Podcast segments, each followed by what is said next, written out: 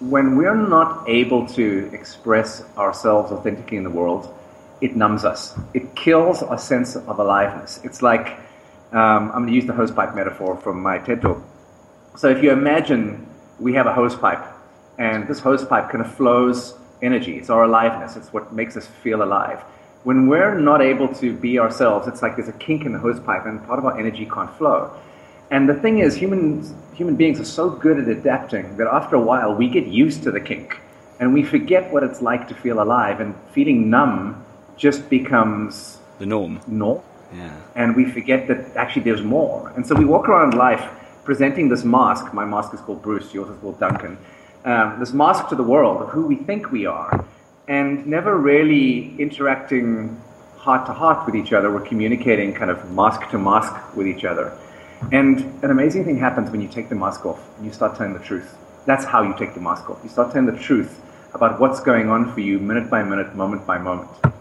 You start to feel alive again. That kink in your in your energy hose pipe kind of unkinks itself and energy starts to flow through and aliveness comes back and a smile on your face comes back and happiness comes back. And for me, I think one of the highest leverage things you can do to get to a fulfilled life is to just start telling the truth about what you're experiencing moment by moment.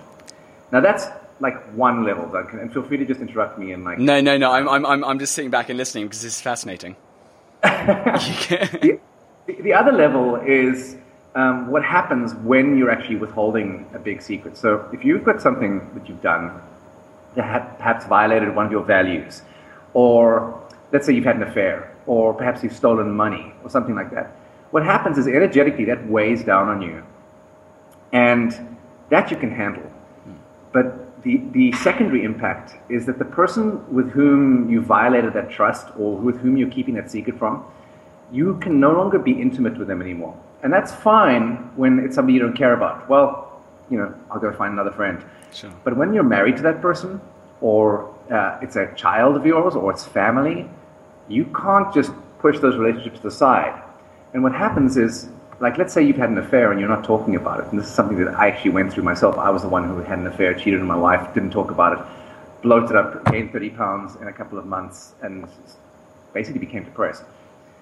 If you're withholding something fundamental from somebody you love there's a massive loss of connection and that loss of connection will usually result in feeling like you're depressed you um, you feel numb your body perhaps it gets ill you gain weight like your energy drops and you sleep a lot.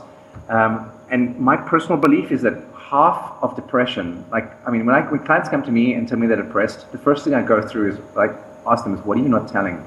What are you not sharing? What are you keeping secret? And when we get to that and they tell that secret, they're like, oh my God, depression's gone. They didn't need pills. They didn't need anything, you know, they need psychotherapy. It's just our body knows how to look after itself when we tell the truth, when we're being ourselves honesty is the best policy. Like it's so simple, but it's terrifying. As in, I remember like yeah, it being described sure. as that. As in, like it's not rocket science. It's super simple. Yeah.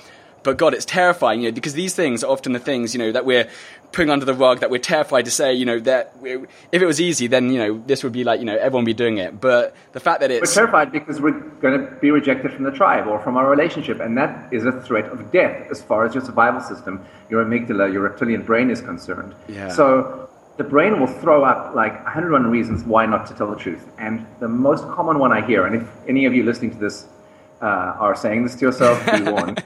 the most common one I hear is like, I don't want to hurt the other person. It would be cruel to tell the truth. That's the biggest cop out in the world.